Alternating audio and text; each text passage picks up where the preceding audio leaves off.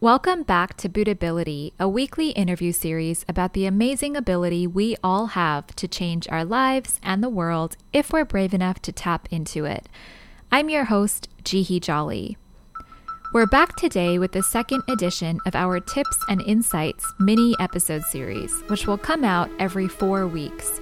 Over the last year and a half of Buddhability, we've heard so many incredible insights from Buddhist practitioners all over the country who chant Nam Myoho Renge Kyo, and these insights are based on key Buddhist concepts. In order for those who are newer to the practice to learn a bit more about them, once a month we're featuring a mini episode introducing one such concept and how it can be applied to your life. Today's is all about karma. When we find ourselves in tough or unfavorable situations, it's easy to wonder, why me? Buddhism offers this question a clear answer karma.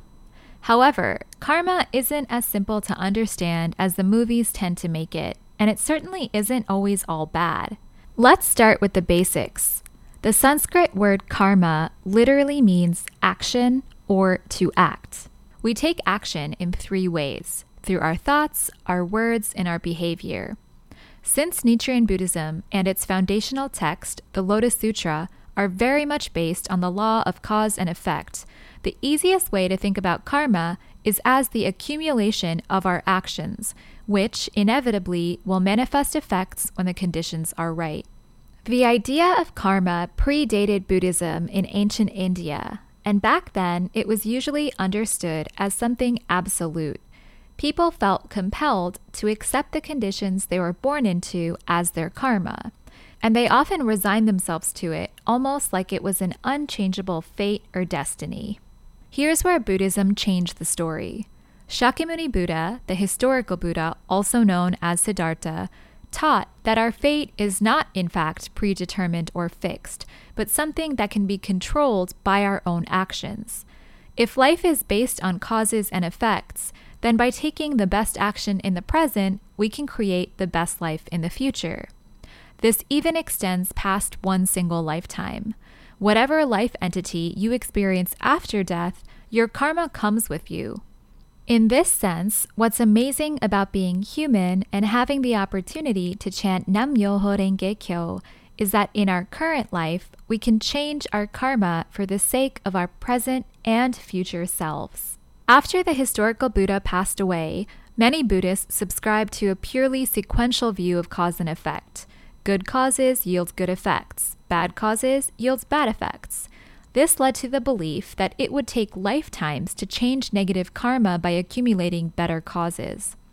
In some sense, this is similar to the popular view of karma. What goes around comes around in a one to one ratio. But it's not actually that simple according to Nichiren Buddhism.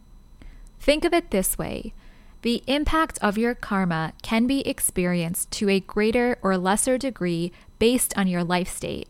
And at each moment, we have the opportunity to outweigh the effects of negative past karma by outshining it with our Buddhability or Buddhahood.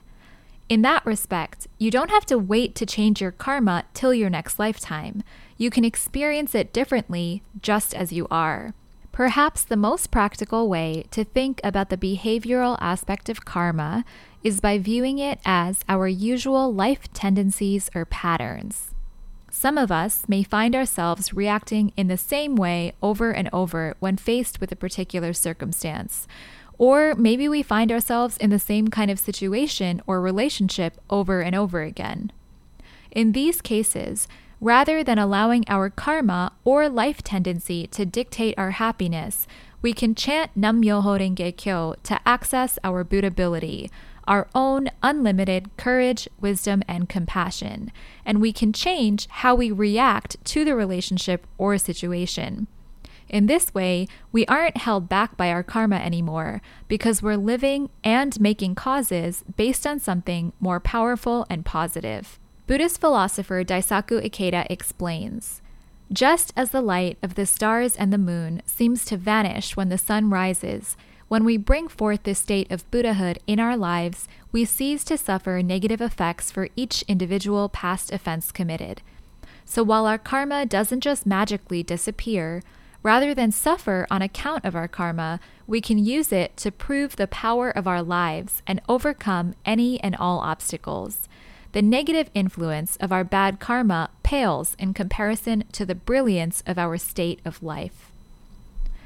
Ikeda even takes this a step further, explaining that we can create value from our karma by chanting Nam-myoho Renge Kyo to tap into our Buddhability, face difficulties head on, and through our example, inspire others to do the same.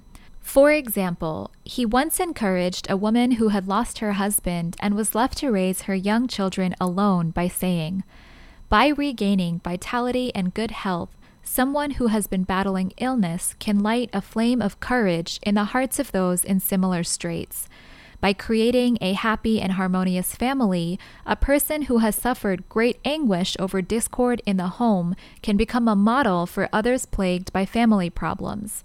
Similarly, if you, a woman who has been left widowed in a foreign land where she does not speak the language, become happy and raise your children to be fine adults, you will be a shining example for all women who have lost their partners. Even those who don't practice faith will admire you and come to seek your advice. So you see, the deeper and greater the suffering, the more magnificently one can show proof of the powerful benefit of Buddhism.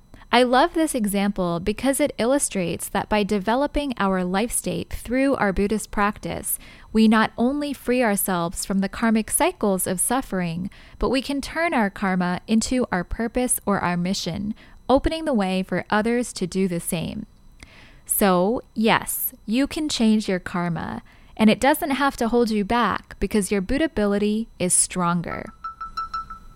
Before signing off today, I also want to share that we have an update for the summer, which is that we're going to be going on a month long break during July.